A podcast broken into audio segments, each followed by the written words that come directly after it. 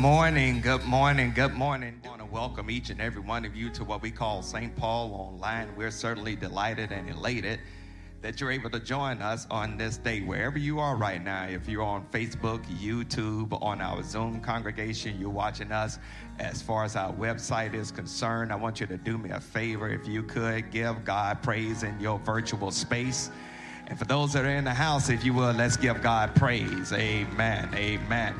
It's Children's Day. It's Children's Day, and our children are going to be leading the worship uh, on today, and I'm very excited about uh, what God is going to do with them and through them. Uh, I just want to give some instructions uh, before I have Peyton to come and present whoever is going to be doing what part as far as the worship experience is concerned.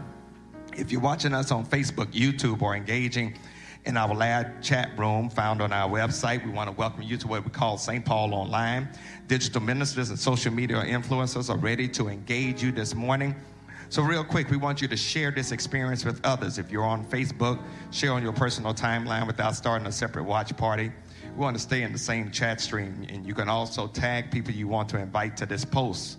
If you're on YouTube, subscribe to our channel and text the link of this worship service to your personal network. We want to get our uh, YouTube channel subscription up to at least 1,500. And if you're in the chat room on our church website, we want you to click the invite button in your chat window and share this experience with others. And as you're doing that, uh, we want to know where you all are. So if you would, just in your um, space, uh, type the city and state where you're watching us from as far as today's gathering is concerned. So I want you to do me this favor, if you will, put your hands together as I minister to our children and youth come, uh, Reverend Peyton C., to share how we're going to flow this morning. Thank you so much, Pastor. I really appreciate it, man. Uh, good morning to all of you, and uh, man, welcome, Melvin. It's Children's uh, it's Children's Day here this morning. It is Children's Day, Amen. And uh, this is uh, this is the part, man. This is the Sunday that where I get to have a lot of the kids come and be a part of our service this morning. And so, man, I, am so excited for what God is going to do in and through each of our kids. Um, I, each one of them were selected because, man, they all represent something awesome here at the St. Paul Children's Ministry. They've been very active in Sunday Morning Live and uh, were handpicked by Reverend Richardson and I um, because, man, I knew they were going to do a really good job with this stuff. So I'm really excited for them. I know each one of them are going to knock it out of the park. You guys got to realize I haven't seen some of these kids in, in a while, man, and, and they've grown on me uh, a foot each, I swear. But, man, it's going to be good. Um, and I'm so excited for what God is going to do through them this morning. So please put your hands together. Uh, Isaac Eason is going to come and he is going to introduce us uh, to worship this morning through our call to worship. Amen.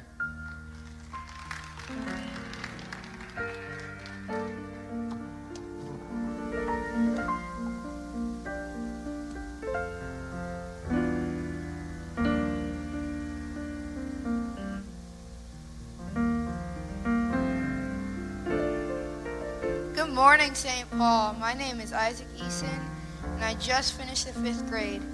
Today is Children's Day, everyone. If you're excited as I am, put your hands together and give God praise for this awesome day.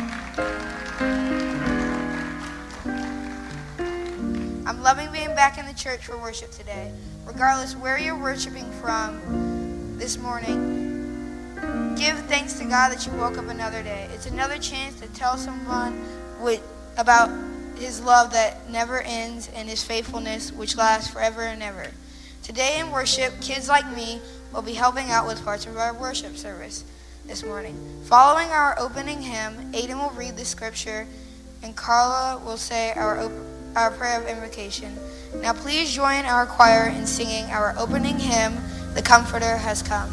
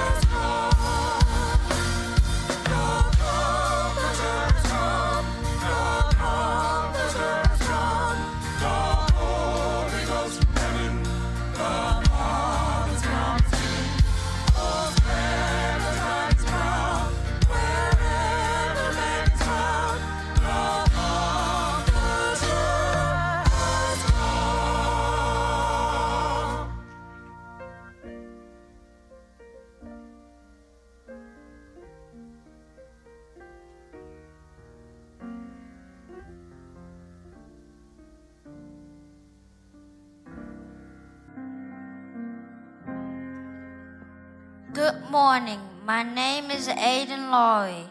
I am in second grade. Our scripture today is Joel chapter 2, verses 12 and 13.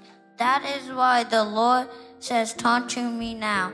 While there is time, give me your heart. Come with fasting and weeping and mourning. Don't tell your clothing and your grief, but tell your hearts instead. Return to your Lord your God, for there for he is merciful and compassionate, slow to get angry, and filled with unfailing love. He is eager to relate, relent, and not punish. Amen.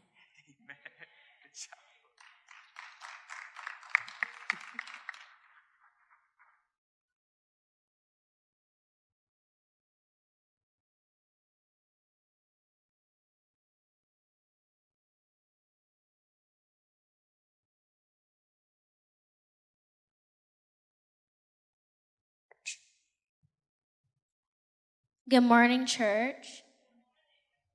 Bow your heads for prayer. Dear God, thank you for this day, the blood you shed for us, your grace, love, and mercy.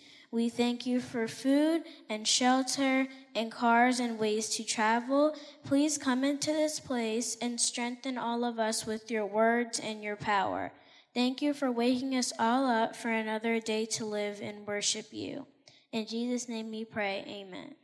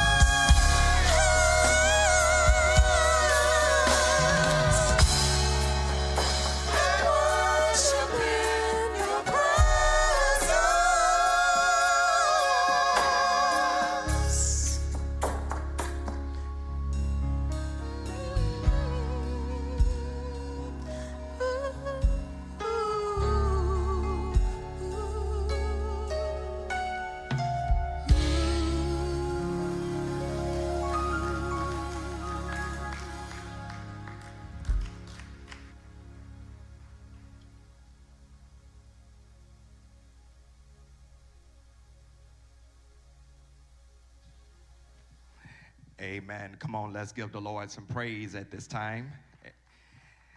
As we come today, and we, of course, want to thank God for our children, for how they have blessed us in a tremendous and a mighty way.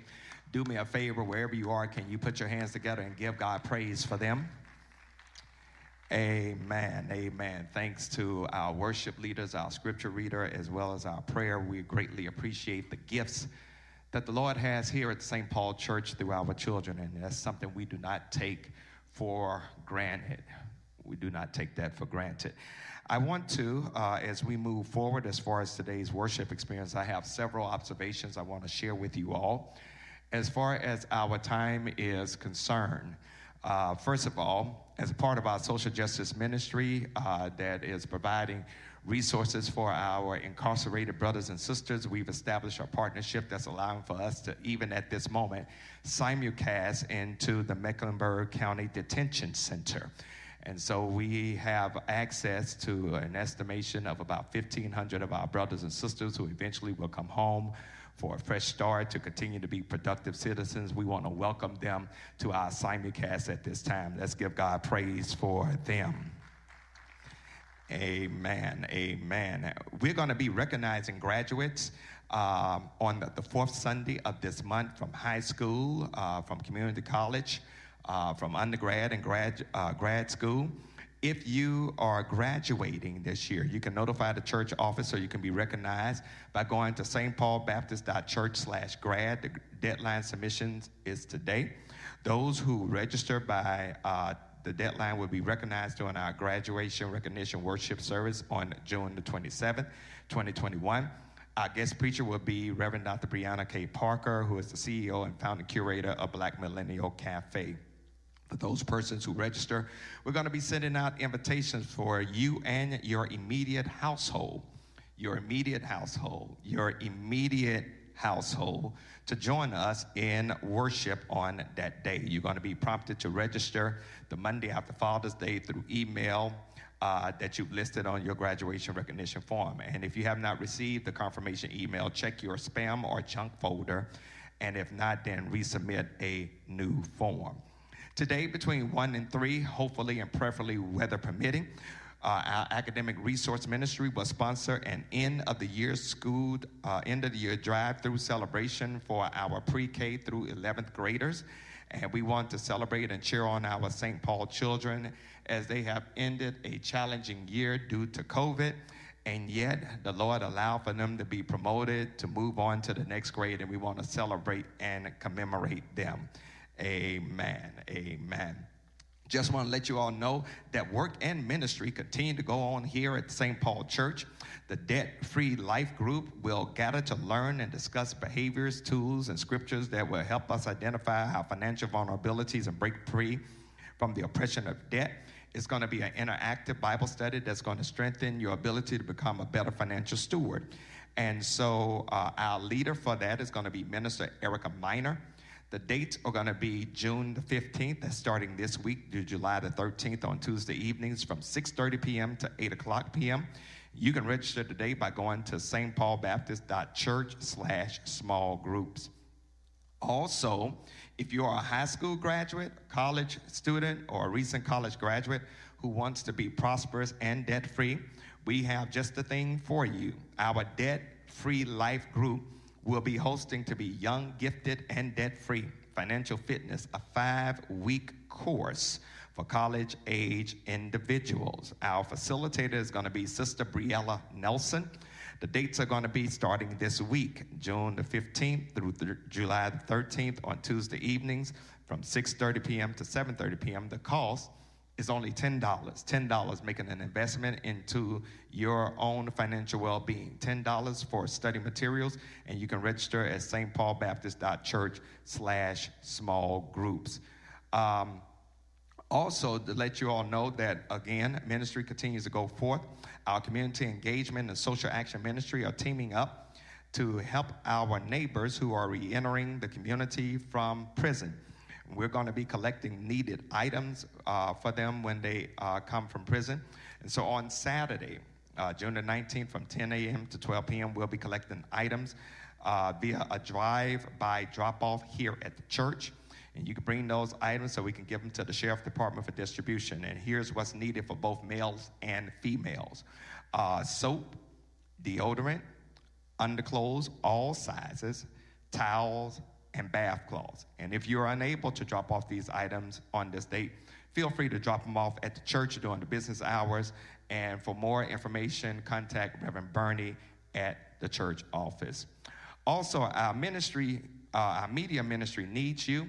Of course, we are in the process now of continuing to expanding and uh, adding on as far as our media ministry. And so we would love for you to join our media ministry if you're good with cameras or worship uh, service graphics. Uh, as well as service as a technical director, we can train you uh, if you may have some ambivalence about that. But I want you to contact uh, Sister Camise Noel at C A M E S E dot N O E L at yahoo dot com. And of course, we'll look forward to adding you to this wonderful and to this marvelous team who really make what we do on Sunday morning work with great precision and proficiency. And so we could definitely use and need your help. Uh, before I uh, mention uh, some prayer concerns, I want to do uh, a couple of things. Um, for those who uh, have been a part of St. Paul for a, a, long time, many of you all remembered uh, Mother Hamilton. Mother Hamilton uh, on today is turning 105 years old. And I wanted to give her a special shout out. She is in the Philadelphia area, and of course, um, uh, the Lord has been keeping her. Her mind is still sharp. Her body is still strong. We thank God for her. So uh, I just want to give you a major shout out, Mother Hamilton, and we celebrate and commemorate you turning 105 years old on today. Thank God for your uh, life. Amen. Amen. I want to. Um, at this time, just share with you all what's going on here at St. Paul Church as far as our potential reentry is concerned. And I'm going to go ahead and flush some things out right now. We have currently going on conversations as far as key integral uh, aspects as far as our church life is concerned. And uh, we are working together to create systems and protocols to have you to come back real soon. We have a core committee of about eight of us, and then we have an expanded committee of almost 30 people that have some integral parts in worship. So we're talking about everything from music to hospitality to first impressions to our medical team uh, to our custodial and, and facilities management, uh, the whole nine yards. And uh, our first conversation with that larger committee took place on yesterday and uh, I heard that it was just absolutely great. A lot of ideas are coming forth. So I want to let you all know. People say, when we're going back in, when we're going back in. Uh, if we continue to be in a positive trend as far as uh, um, uh, this variant is concerned, and of course, doing the work that we need to do, getting vaccinations up and things of that sort, we're potentially looking at coming back on the first Sunday of August the first Sunday of August. That is the date that I have set for us to try to come back in. Uh, and we're going to be letting you all know uh, how that's going to move along as far as that's concerned. Uh, we want to make sure we have everything in place to welcome you back home to your sanctuary uh, and to let you know what uh, you need to do as far as that experience is concerned. So I ask that you all will bear with us for the next uh, seven weeks as we make preparations to welcome you back. And uh, also want to put on your minds, we will be having our church conference on July the 31st. That's going to be the last Saturday of July, July the 31st. And that will be the Saturday before the Sunday we come back in. So we're going to be doing a whole lot of different things, and we are looking for you all to uh, join us, and we'll be letting you all know further information. As we move forward, as far as prayer time is concerned, um, we want to share these prayer concerns with you. The family of Justin Oliver Caldwell, the three year old grandson of Sister Linda Mason, his service will take place today at the New Hope Missionary Baptist Church. Visitation at 1 and the service will be at 2. The family of brother Charles Davis, who is the brother of disciple Betty Oates, his services will take place tomorrow, June the 14th, at Advent Funeral and Cremation Services in Lanham, uh, Maryland. The visitation will be at 11 and the funeral will be at uh, noon.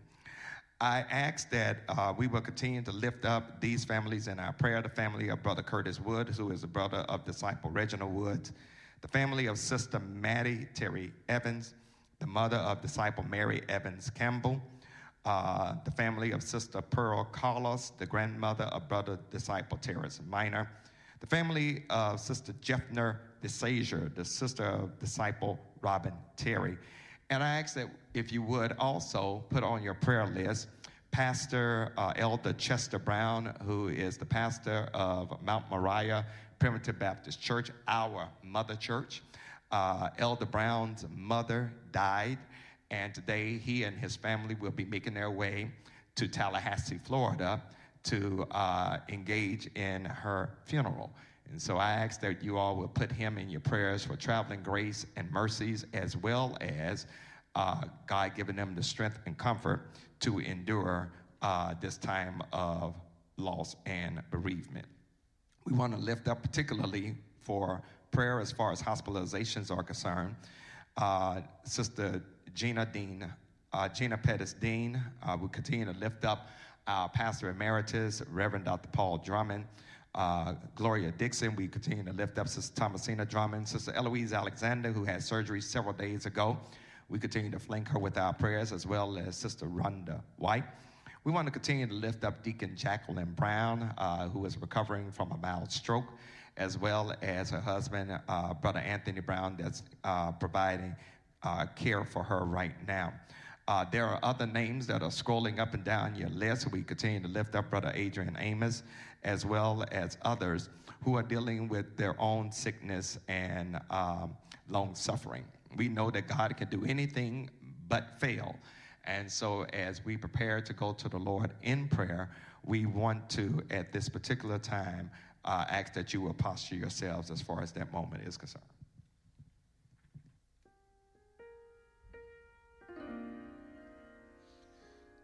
Let us go to uh, the throne of grace um, in prayer this morning. You bow your heads and close your eyes with me. Dear Heavenly Father, God, we come before you, Lord, this morning, thanking you, God, for the ability to worship you. Um, God, you are deserving of all of our praise. Everything that we have in us, God, you are deserving of that and so much more. God, I pray, Lord, that you would be over of the each and every one of the families that are represented, God, on the prayer list, God, that, that, that has been shared and that is scrolling, God, on our screens right now. God, I pray that you would move in such a mighty magnificent way, God, to be able to be with those families, to comfort them, to heal them if necessary. God, to be with those that are recovering from surgery, that are looking ahead to surgery and looking at recovering and having new bodies, God, and having a fresh start um, after healing themselves from whatever sickness or whatever whatever wound it is that they have. God, I pray that you would be the good doctor and be with them, Lord. God, I pray, God, that you would be with us, God, as, as we continue to mourn the, the uh, loss of different disciples, God, here at the church. God, help us and send us, um, God, to care for them in a way that shows you and shows your son Jesus and his love, God, to them in their hour of need. God, be the comforter that you are. We know this month and we know every month that the comforter has come, Lord. You have come into our lives. And God, you are near to the brokenhearted. You are close to those who are crushed in spirit. We thank you, God. Wrap your loving arms around us this morning. Thank you so much for Children's Day and the beautiful kids that able, were able to come up and God represent your Holy Spirit, God, this morning and the wonderful gifts that you have given them to represent you courageously, God, in worship of you this morning. We love you so much, God. Be with us, Lord. Help us to do right by you and to glorify you in all that we do. We praise your holy name this morning. And in Jesus' name we pray. Amen. Amen. If you believe that God is moving in your prayer, can you give God praise at this particular time? Thank you, Reverend C, for lifting up those, those prayer concerns. And we know that God will answer them according to God's sovereign will. Amen. Amen. My brothers and my sisters, it is time for us to give. It is time for us to give. It is time for us to partner with our God as far as doing the work of reconciliation and redemption and transformation and liberation in a world that is desecrated because of our sins. And so at this particular time, as we prepare to give, I want you all to know that good work is going through here at the St. Paul Church. And it is because of your gifts and your largesse that that is a working reality. We continue to be a blessing as far as our food pantry ministry is concerned. And throughout this particular week, we served, I believe, nearly 190 families, and we thank God for that. That's because of your, your work and your giving. Uh, we continue to be a blessing. You know that we will be blessing our brothers and sisters who will be coming out from under incarceration uh, as far as giving is concerned. Of course, as well as doing the work of renovating uh, our space here at the church and uh, doing the improvements that are necessary. So, work continues to go forth. Ministry continues to go forth. Oh, and by the way, I forgot to let you all know that uh, a couple of years ago, we raised over $30,000 to build a well in Kenya. Well, guess what? They're getting ready to start construction on that well even as I speak right now. So we give God praise for that. Your work made that a working reality. I heard from uh, our executive secretary of Lott Carey, uh, Reverend Emmett Dunn, sent me a text saying that they're beginning to start the work this week. So we thank God for that, and uh, I'm looking forward to seeing that project come into fruition. As you prepare to give, your giving uh, continues to make the work and the ministry here at St. Paul um, a reality. And as you give, there are three ways you can give. First, you can either drop off your cash, check, or money order here at the church. Just call the church, make sure someone is here to receive your offering at 704 334 5309. Or you can mail your check or money order to the church at 1401 Allen Street, Charlotte, North Carolina 28205. Or you can go to our church website and through either ACS or Church Life, you can give as far as that's concerned electronically. And then you can also give through the app called Givelify. You can download that app to your smart device, uh, connect it to your favorite credit card, and in three clicks, you can give. And so, as we prepare to give right now, I want you to, for just a moment, just take about 15 seconds to just think about what you want to give in thanks and celebration to our God. And as you prepare to give, we're getting ready to lift up our gifts to the Lord so that we can give and we can bless our offering. So if you would take your offering, we want you to place it in your right hand. We want to give God what's right, not what's left. And let's go to the Lord in prayer. I see you all on our Zoom congregation. That is so cool all heads bowed. God, we come and we thank you for the wonderful opportunity to partner with you as far as giving is concerned. It is something we don't take lightly. Thank you, God, for allowing us through the hands, through the labor of our hands, to be able to earn and to give. And as we give, God, we don't do it grudgingly or out of necessity, but cheerfully. Why? Because you love the cheerful giver. So, God, if you would take these gifts, multiply them in a Godful way, so that we can continue to be a witness as far as the work of ministry is concerned and mission to your community. It is in the name of your Son, Jesus the Christ, we pray, and in his name we claim it done.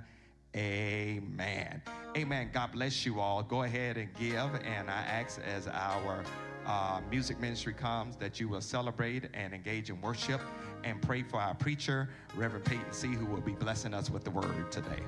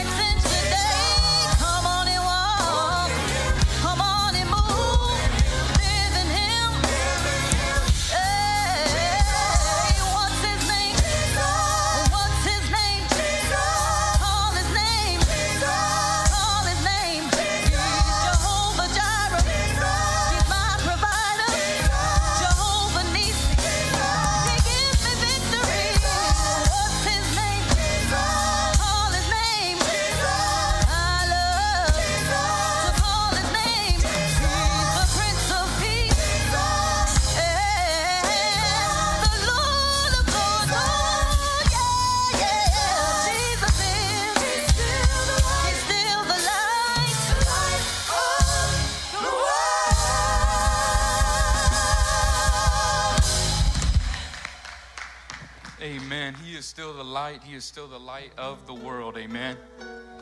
I pray that pray that you all are doing well this morning and that you are enjoying the uh, wonderful, uh, wonderful celebration that we have going on right now of our Lord and Savior, who is the light of the world and deserving of all of our praise uh, this morning.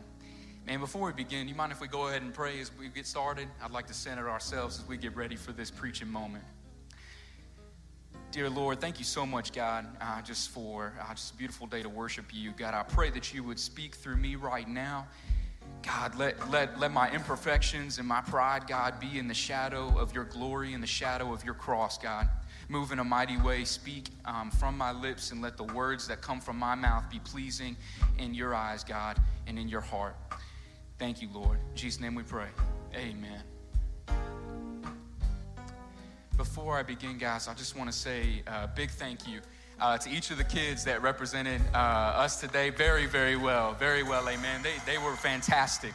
I was blown away at how each of them did. So, parents, thank you for working with them, taking the time to help them out through that. And kids, you, got, you guys did great, man. I really appreciate you guys.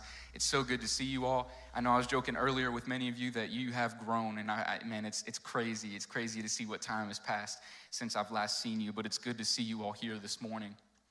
I also told, uh, I told Mela, Cedric, and Matthew I'd shout them out uh, this morning um, in today's worship service. I got to talk with them all yesterday. They're normally kids I see during Thursday night, uh, TNT, and I got to talk with them yesterday, and it was so good to hear their voice. So I know you guys are watching right now, Mela, Cedric, and Matthew, and I love you guys too. Uh, let me say to my grandma who watches every one of my impact moments in this sermon right now, I, I'm almost acting like I'm on TV right now. But thank you, Grandma, man. I love you so much. And uh, to the family that I know is watching or will be watching later, I love you guys and I miss you all very much.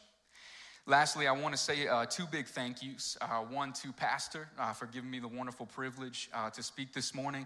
This is not something I take for granted because, man, I've heard some amazing preachers in my time here at St. Paul, um, and I, I know that this, this pulpit is something to take seriously, and so I really appreciate that, Pastor, a lot. I also want to say thank you to uh, my friend and my brother, uh, the Reverend Dr. Marco McNeil Sr., um, for helping me get my mind right and get this topic figured out um, that I wanted to preach on for today. Thank you, brother. I love you, man. With that being said, um, I say we go ahead and let's, uh, let's get this Children's Day message rolling, shall we? If you would, please turn with me in your Bibles to Jonah chapter 3, verse 10. Um, I'll be reading until the end of chapter 4, verse 11. Sounds long, I know. We're, we're, we're jumping chapters here, but I promise, I promise, it's a short passage. I'll be reading from the New International Version uh, this morning. So we'll be in Jonah chapter 3, verse 10, and I'll be reading until chapter 4, verse 11. The scripture says this, and it should be on your screens, I believe, as well when God saw what they did and how they turned from their evil ways, he relented and did not bring on them the destruction he had threatened. But to Jonah, this seemed very wrong. He became angry. He prayed to the Lord, Isn't this what I said, Lord, when I was still at home? That, that is what I tried to forestall by fleeing to Tarshish. I knew that you are a gracious and compassionate God, slow to anger and abounding in love a God who relents from sending calamity. Now, Lord, take my life, for it is better for me to die than to live. But the Lord replied, Is it right for you to be angry? Jonah had gone out and sat down at a place east of the city. There he made himself a shelter, sat in its shade, and waited to see what would happen to the city. Then the Lord God provided a leafy plant and made it grow up over Jonah to give shade for his head to ease his discomfort. And Jonah was very happy about the plant. But at dawn the next day, God provided a worm which chewed the plant so that it withered. When the sun rose, Jonah provided a scorching east wind. God, excuse me, God provided a scorching east wind, and the sun blazed on Jonah's head so that he grew faint. He wanted to die and said, It would be better for me to die than to live. But God said to Jonah, Is it right for you to be angry about the plant? It is, he said, and I'm so angry, I wish I were dead. But the Lord said, You have been concerned about this plant, though you did not tend it or make it grow. It sprang up overnight and died overnight. And should I not have concern for the great city of Nineveh, in which there are more than 120,000 people who cannot tell their right hand from their left? and also many animals. This is the word of God for the people of God. Ah, thanks be to God. Ladies and gentlemen, the title of today's message that I want to bring before you this morning is this Is it right for you to be angry? Is it right for you to be angry? There's a quote I want to throw out there for us to think about today. Each of us is more than the worst thing we've ever done. Each of us is more than the worst thing we've ever done. See, guys, I wrestled with this quote, which is from the movie Just Mercy, which I'm sure many of you are familiar with. The movie was based off the book by defense attorney Bryan Stevenson. After reading the quote several times, I wondered to myself, what is the worst thing that I've ever done? Although I feel like I could say the worst thing I've ever done and I'd still be your youth pastor at the end of the day, I'm just gonna go ahead and I'm gonna, I'm gonna leave that between God and I this morning, if that's all right. When I think about the worst thing I've done and to know that the God of the universe still loves me in spite of my greatest faults, man, that, my friends, is unconditional love. It's a love that I accepted into my life at a very young age growing up in a Christian family. When I first came to know God, I was convicted by the fact that I had disobeyed my parents. And based off everything that I had learned in Sunday school, because of this, man, I knew that I missed the standard that God had set. You see, God is holy, He is perfect. And me, Peyton C., I'm not even close. Because I have done wrong at times in my life and have gone against God, God has every right to be angry or upset with me. But because of how great and loving God is, amen, we're already shouting. Instead of his wrath, I receive his grace, and more specifically, I receive his mercy. You see, mercy, mercy is a word I hope you become even more familiar with by the end of this message. Mercy is the kindness or compassion that we are shown, that we show to those who have wronged us when it is, when it is within our power to harm, to get revenge over, to punish the people that have done us wrong or have done the wrong to someone that we love. For my kids watching right now, if you know the story of Spider Man, then you know that when Peter Parker first became Spider Man, he had the chance to get revenge on the criminal who murdered his Uncle Ben. But instead, he showed that same man mercy by sparing his life. He could have harmed him, he could have done something to him, but he spared his life. This is mercy for us. In my life, I would have to say I've seen God's mercy a lot in my wife, Taylor, or Tay as I call her who, and she apparently was very happy to hear that she would be used in a positive sermon illustration this morning. Amen. You see, if I can brag for a second on my wife, I will tell you all that she does a great job at seeing the best in everyone. And I mean everyone she meets. She is great at seeing people as being greater than the mistakes they've made because she has seen that seen what it's like for people to look down on her when she first started believing and following Jesus. Her friends and family didn't think she was serious about it. I have to say that when I first hear of someone apologizing for the things they've done and they say that they want to make a change in their life, my first reaction is somewhat similar. It's usually, man, I sure hope it's legit. Even before that, when I hear of someone doing something wrong, my initial thoughts are, wow, I really hope they are punished or that they feel the weight of what they've done. Let me tell you this while, while Tay was going to school at Liberty University in Lynchburg, Virginia, I remember her being really excited and telling me about the fact that Michael Vick and Ray Rice had come to speak at Liberty's convocation or the student worship that they have there on campus. A lot of people's first reactions to this, and sadly, I will admit, even mine included, was man, what are, what the heck are a dog killer and a wife beater doing at a Christian school? Really? Our first response should be similar to the excitement my wife felt seeing two men who have done horrible things in their life stand up on stage in front of an entire Christian campus and talk about how they are looking to God to help transform their lives. This is the tension that we live in with mercy. On the one hand, we want to see people punished or face the consequences for the evil things that they have done. And to a certain extent, there's nothing wrong with that. Consequences are a part of life's mistakes and mishaps.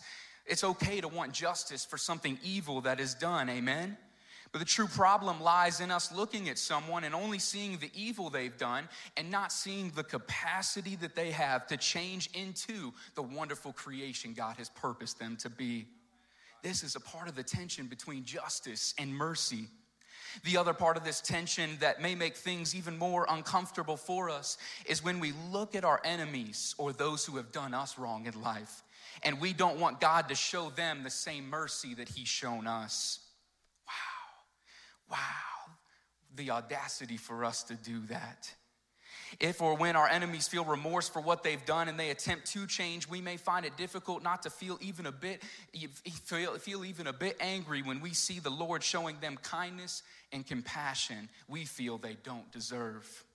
For example, a former friend couldn't get your name out of their mouth talking about you behind their back. Oh man, but you're God's anointed. That's not right. Man, or your formerly toxic ex boo or bae comes to know Jesus and you're telling God to remember how they did you. Or a coworker does something to mess up your job performance, so you wind up praying for their downfall instead of treating them with the same kindness that God has shown you. Again, is it right for you to be angry? Is it right for you to be angry? This is the question that God has asked of Jonah in our passage for today, and it's one that I will say this morning we should be asking ourselves if we've ever been angry at God showing kindness or compassion to those who have mistreated us. When we find ourselves with condemnation on our lips, ready to pray for the downfall of someone we think has done worse than us, this is what I want for us to do. We're gonna remember who God is and how He has shown mercy to us. Again, let me repeat that because that's the main point I want us to get from today's message. We need to remember who God is and how He has shown mercy to us. I think we need a little background to get us moving through this passage properly. You see, Jonah is mad because God had compassion on the people of Nineveh who were actually enemies to Jonah's people, the Israelites. The city of Nineveh was at one point the capital of the Assyrian Empire. The Assyrians were a known enemy to Israel. Israel are God's chosen people, his beloved. However, because of their continued disobedience and following other gods and not worshiping the Lord alone, God had sent the Assyrians to punish Israel by sending the Israelites into exile to leave their homeland. God showing mercy to Israel's enemies is an act of betrayal not only to Jonah, but it also probably would have been an act of betrayal to all the Israelites that would have been hearing this story. You see, the book of Jonah would have been read to a large portion of the kingdom of Israel. Narratives or stories like Jonah were read to gathered communities in Israel, and they could listen to it and get a message from it that was for the community to reflect on together. If you've grown up in church, or if you've been around the Bible long enough, or even if you've heard of the man that was swallowed by the whale for disobeying God, you know something about the story of Jonah. Jonah was a prophet. He was a messenger for God, called on by God to go to the city of Nineveh with a message for those people that the city of Nineveh would be overthrown or destroyed in 40 days. Nineveh was the last place God wanted to be. But God's grace and sovereignty, with the help of a boat and a three night stay in the belly of a whale, Jonah found himself in the place that he didn't want to go. Nineveh, the place where he would share this message, this warning message that God wanted him to give to a wicked city. When the Ninevites heard this message, they believed the word of God spoken from Jonah. They took the warning seriously. All of Nineveh, including the king and the animals, even fasted, wept, and mourned the warning from Jonah. Think about that. Not just the people, the whole nation, even the animals mourned, they wept because they believed the message that God was speaking through Jonah. The king, even of Nineveh, had sent out a decree throughout the entire land that everyone who called upon God and would give up their sinful ways, because man, if they did this, maybe, just maybe, God would turn from his own anger and he would have compassion on their people. This is where we pick up in verse 10 of Jonah chapter 3 in our passage for today. God saw the actions of the Ninevites, and for God, the one who knows every human heart, their actions were one of true, genuine, holistic repentance. Through the prophet Jeremiah in chapter 18, verses 7 through 8, God had spoken of the importance for any nation who truly turns to God with repentant hearts and how God would relent or change his mind about any destruction that he would bring upon that city. We've seen this truth in, our, in other parts of Scripture where God has reminded us that if we come to Him with broken, contrite, and repentant hearts, man, the Lord will be merciful. He will forgive our sins, He will heal our land. God saw Nineveh's action and He chose not to punish Nineveh. This isn't the first time that God had changed his mind. God can do whatever he wants to do, but when he sees authentic repentance, like any good parent, he is ready to hold back from punishment. Jonah felt so much fury, though, and anger towards God. How could God do this? How could God show mercy to enemies of his chosen people? Ironically, Jonah knew God was going to do this, you all. Jonah knew who God was. He says how he knew in verse 2 of chapter 4, while also telling us, the reader, his true intent for running away from God in the first place. He says in verse 2 of chapter 4, Isn't this what I said, Lord? When I was still at home, that is why I tried to forestall by fleeing to Tarshish. I knew that you were a gracious and compassionate God, slow to anger, abounding in love, a God who relents from sending calamity. This verse is a creed, it's a statement of faith, and it's, it's a belief that the entire community shares about who God is, about his character. You see, the Jews believed this about their God, Yahweh, they called him in Hebrew. And this is so ironic for us, guys, because when we read this, Jonah believes all these things about God, and he thought he could thwart God's plan to show mercy to this wicked city by running away. Man, this is foolishness on full display. As a Hebrew, you see, Jonah knew God's character. He knew God's qualities. He, he and the whole community would have known who God is. Yet he thought he could thwart this God's plans that was so great, so merciful, so abounding in love, and powerful enough to relent from giving the punishment that he was planning to give. Man, a creed like this, it's why we sing the doxology at the end of our services in person. The more we remind ourselves of the truth about who God is, his character, it's the more we will stand on the word of God without letting what the world believes about God creep into our minds. You see, the more we remind ourselves of God's character throughout all of Scripture, in Exodus, in parts of Psalms, and in other parts of Scripture, we see that God is referred to in this same way that He is right here in the passage with Jonah loving, compassionate, faithful, ready to hold back from punishment. This is God's character. Again, we need to remember who God is and how He has shown mercy to us. After seeing that God's character wasn't changing for him, Jonah wishes for God to take away his life. Has that ever happened to you? It seems kind of drastic of a wish from Jonah, doesn't it?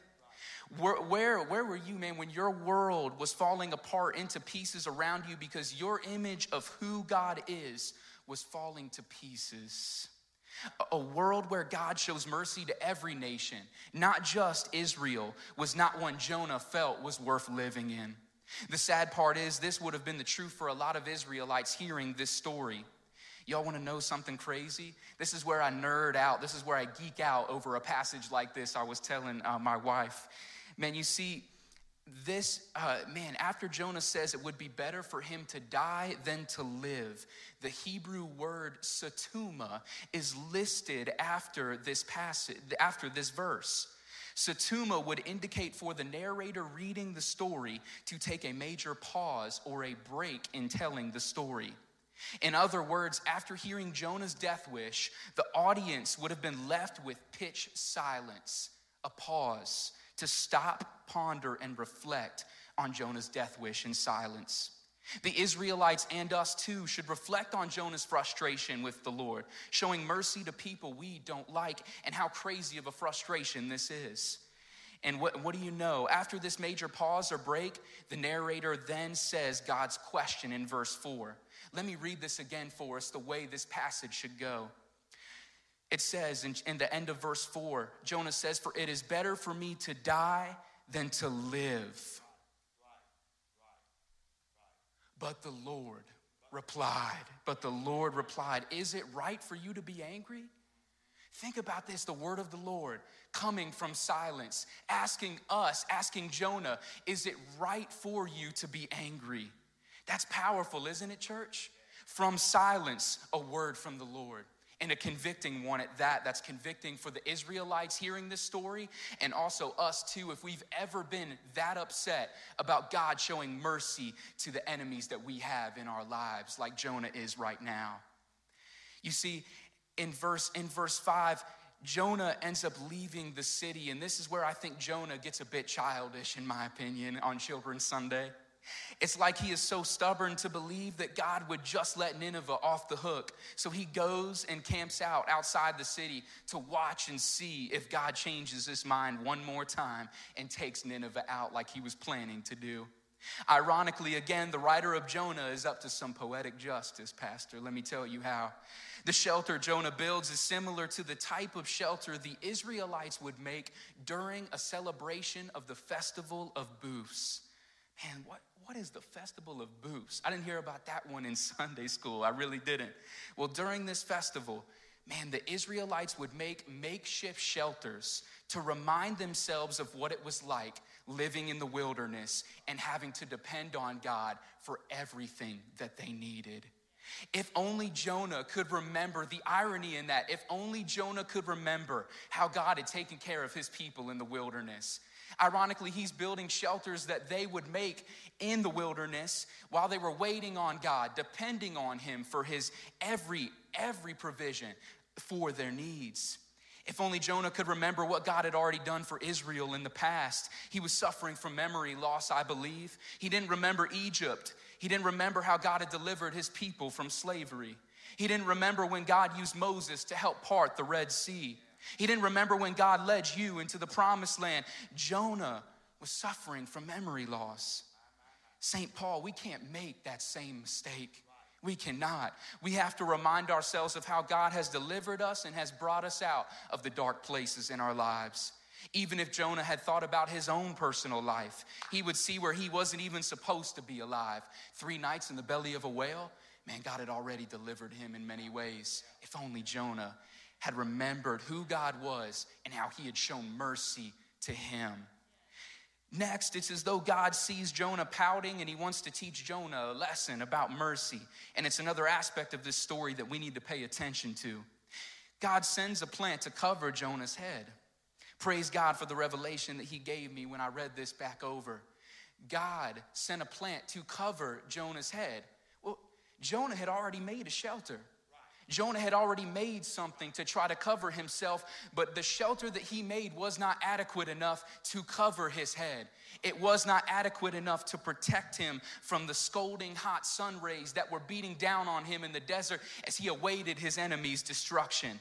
So, Jonah, since his efforts weren't enough, God said, I'm gonna make for him a leafy plant and I'm gonna put it over top of his head and I'm gonna protect him from these sun rays. Man, I see this in the same way that our works, our good works, are not good enough. You see, God still comes in at the right time. God still comes in and delivers us because our efforts will not take us to where we need to go. Man, this is what God is doing. He has pity on Jonah by easing his discomfort, by giving him this plant for shade. This plant doesn't last long though, because the very next day, God sends a worm to take out the plant he gave Jonah for shade. And Jonah ends up livid again. God, how could you do this? How could you take this away? Jonah plays right into the lesson that God had to teach him. Jonah's efforts were not enough. He needed God and God's kindness and compassion. He gave Jonah this plant. Jonah had done nothing to receive it. God had willed it into existence, and just like that, He'll take it out just like that. In the same way, mercy is not given based on our own efforts, but it's given on who God is. If it were based off our efforts, we'd be in a different place than we would be with God on our side. Amen. That's the truth about it. We need to remember who God is and how He has shown mercy to us. God ends the passage and he ends the theological conversation between Jonah and him by telling Jonah that he was more concerned about the plant than he was the people of Nineveh. My, my, my. Neither of them did he create. And sadly, the plant was who he had more compassion for. Like Jonah, how often do we get caught up in our own inconveniences, our own circumstances, that we fail to notice the needs of those around us and how we might be able to love those people better than we have been? How often do we fail to notice the people around us and how they need Jesus the most? When we refuse to give mercy, it's because we have a selfish me attitude, just like Jonah does here, acting as if our mess stinks less than another person's. Man, in God's world, all sins are the same. I believe that. Do you this morning? Because if any one of us breaks one commandment, scripture says we might as well be guilty of breaking it all in the eyes of a God who is perfect. Thankfully, God doesn't leave us in our brokenness, and I'm thankful for that this morning. Just like He wasn't going to leave Nineveh in theirs. You see, Jonah receives one last rhetorical question from God at the end of our passage. If mercy belongs to God and it's His to give, then why wouldn't God have compassion on the people of Nineveh who don't know their right hand from their left? This description of the 120,000 strong that are represented in the city seems a little bit strange, doesn't it? I know not many of us are going around talking about those that may not believe in God, saying, well, they don't know their right hand from their left. Seems to be a weird expression for us here. Well, this description, this expression would have been a cultural expression for a lack of knowledge, an expression of innocence. Basically, guys, these people of Nineveh, they did not believe. They did not hold to the same standard that we believe in as Christians, uh, being, belonging to the family of the true God of the universe. These people may have followed other gods. They have been, may have been led astray. They have, may have been thinking and just full of sin in their lives. And the truth is, they didn't know whether they were sinning or not because they didn't know the truth about who God is and what He wants for their lives.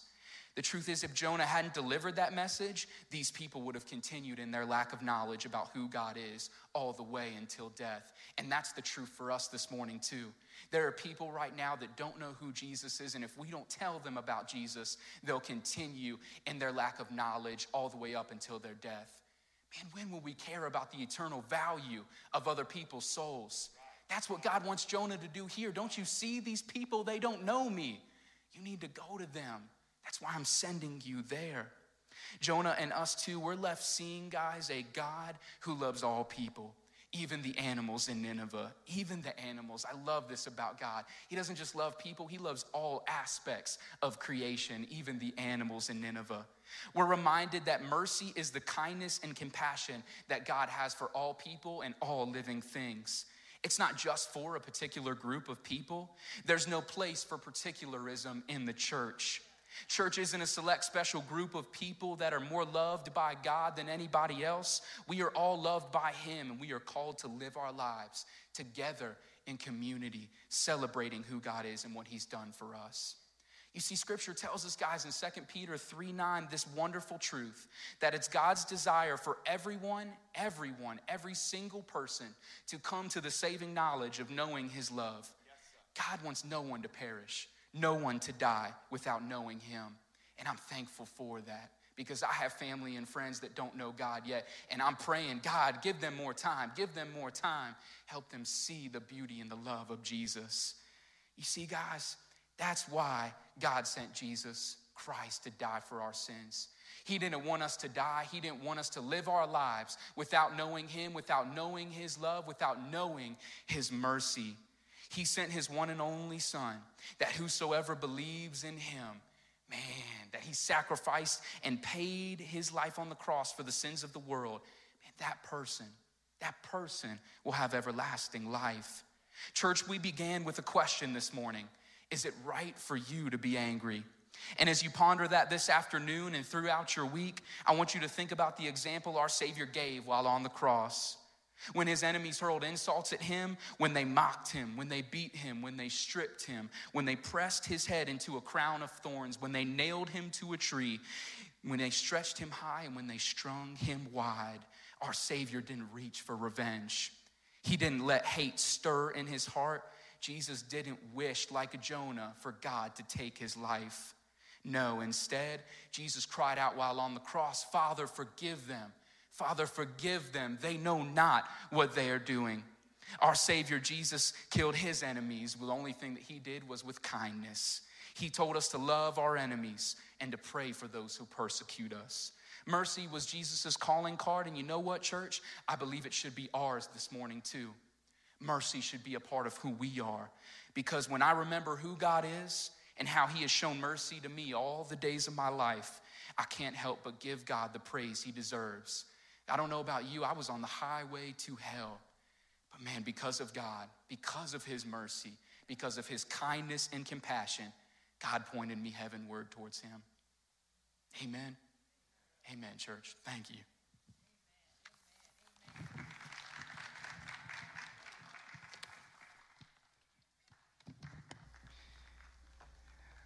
Come on, let's give God praise for a powerful word. Oh, I think we could do a whole lot better than that. Thank you, Reverend Peyton C, for, for that wonderful proclamation. And it is a reminder of the mercy and grace God. You preach so hard, you sweat it. Now you know that's more than a children's meditation, ain't it?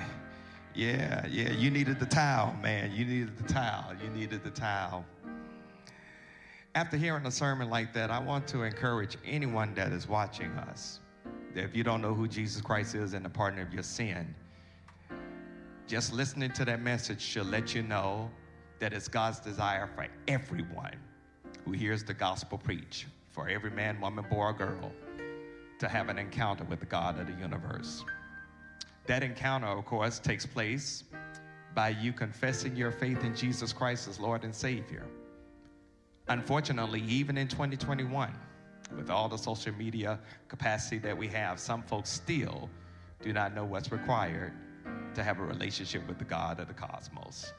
I want to share that with you right now.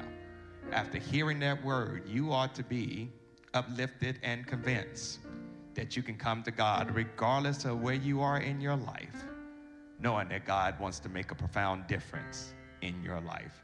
I want to lead you in a short prayer prayer of new life, prayer of forgiveness, prayer of you becoming a new creation in God. And then I want to let you know what the next steps you need to take in order to make that a working reality. So if you would, wherever you are right now, just bow your heads, repeat after me. Lord, I thank you for your grace and mercy. Lord, I thank you for sending Jesus to die for my sins.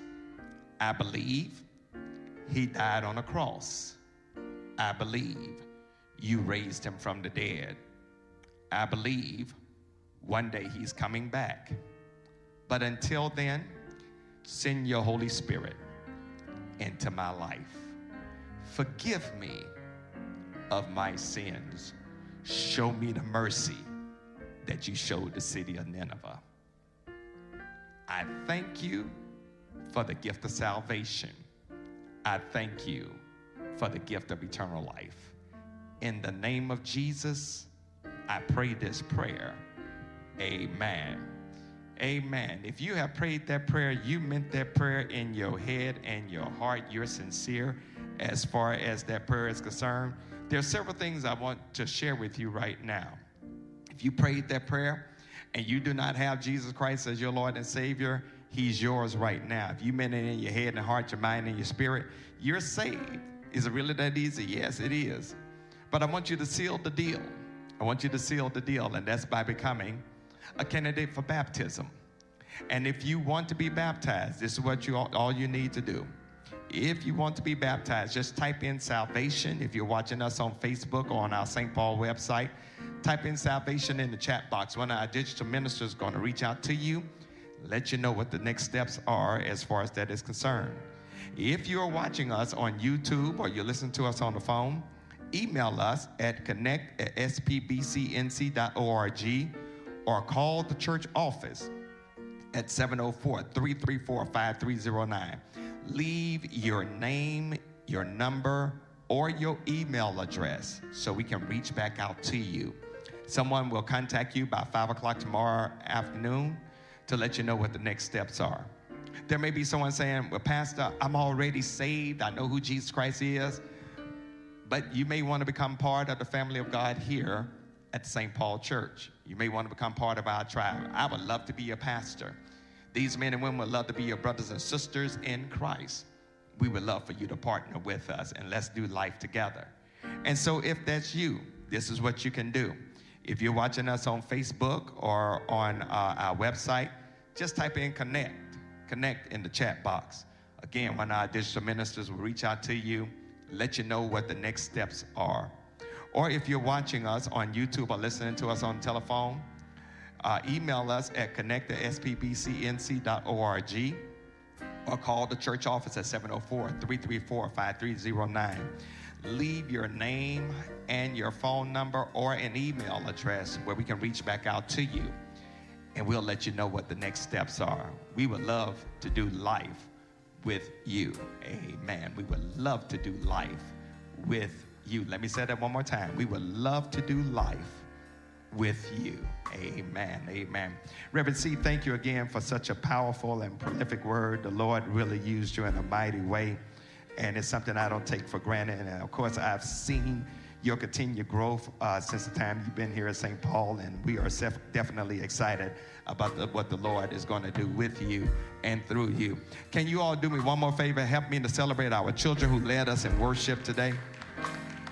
Listen, we're getting ready to get out of here. We're getting ready to get out of here. Uh, thanks to our music ministry, our musicians, our uh, media ministry. Thank you, Reverend Richardson, for giving assistance to Reverend Peyton C today. Thank you to the families who have come to be with their children as far as worship is concerned. Let me put this out there for your consumption.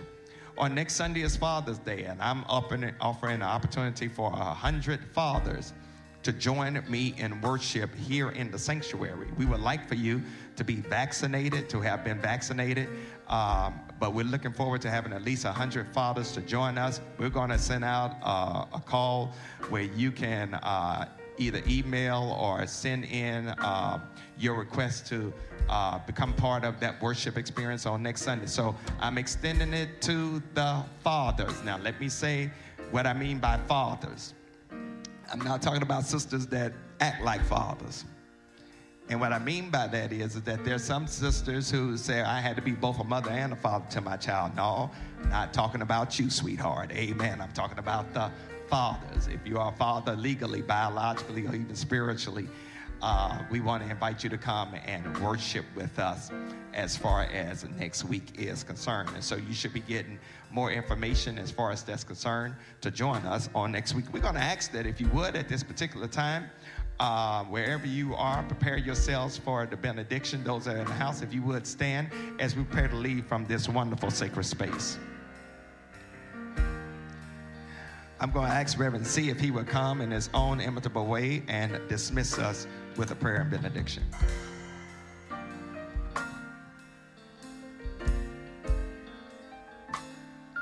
Let us go to God. Dear Lord, thank you so much, God, for a beautiful day, God, and blessing us this morning in service and celebration, God, of who you are and what you have done for us. I pray, God, as we go out into the world, Lord, that we would think about you, that we would think about your mercy how wonderful, how beautiful you are, God. Help us to be ready to show it to those around us, Lord. We love you. Thank you for all the ways that you love us. And in Jesus' name I pray. Amen. Amen. Be blessed, guys. Thank you so much. Amen. We'll be looking forward to your children coming to join us for our drive through between 1 and 3 o'clock today. So come on out and uh, receive the blessings that we have for you here at St. Paul Church. God bless you all. Take care.